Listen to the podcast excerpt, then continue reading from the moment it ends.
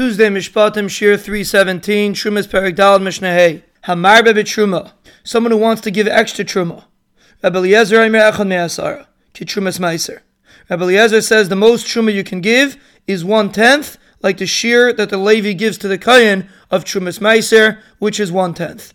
Yasimikan, if you took more than that for truma, Yasana Trumas Meiser Lamakam Acher you should use the extras that you are mafresh for truma, which is not truma because it's more than one tenth. You should use it to be trumas meiser on different meiser that you have that you have to take off trumas meiser, and then you give the whole thing to the kayan. Some of it is truma, and some of it is trumas meiser. Rabbi Shmuel. Rabbi Shmuel says the maximum that you can give to truma is half, and the other half should be chulun. Reb Tarfon Rabbi Akiva Imrim, Achi Yishayr Shem Chulun. Reb Tarfon and Akiva say, as long as you have a little bit of chulun left, you can give as much chum as you want.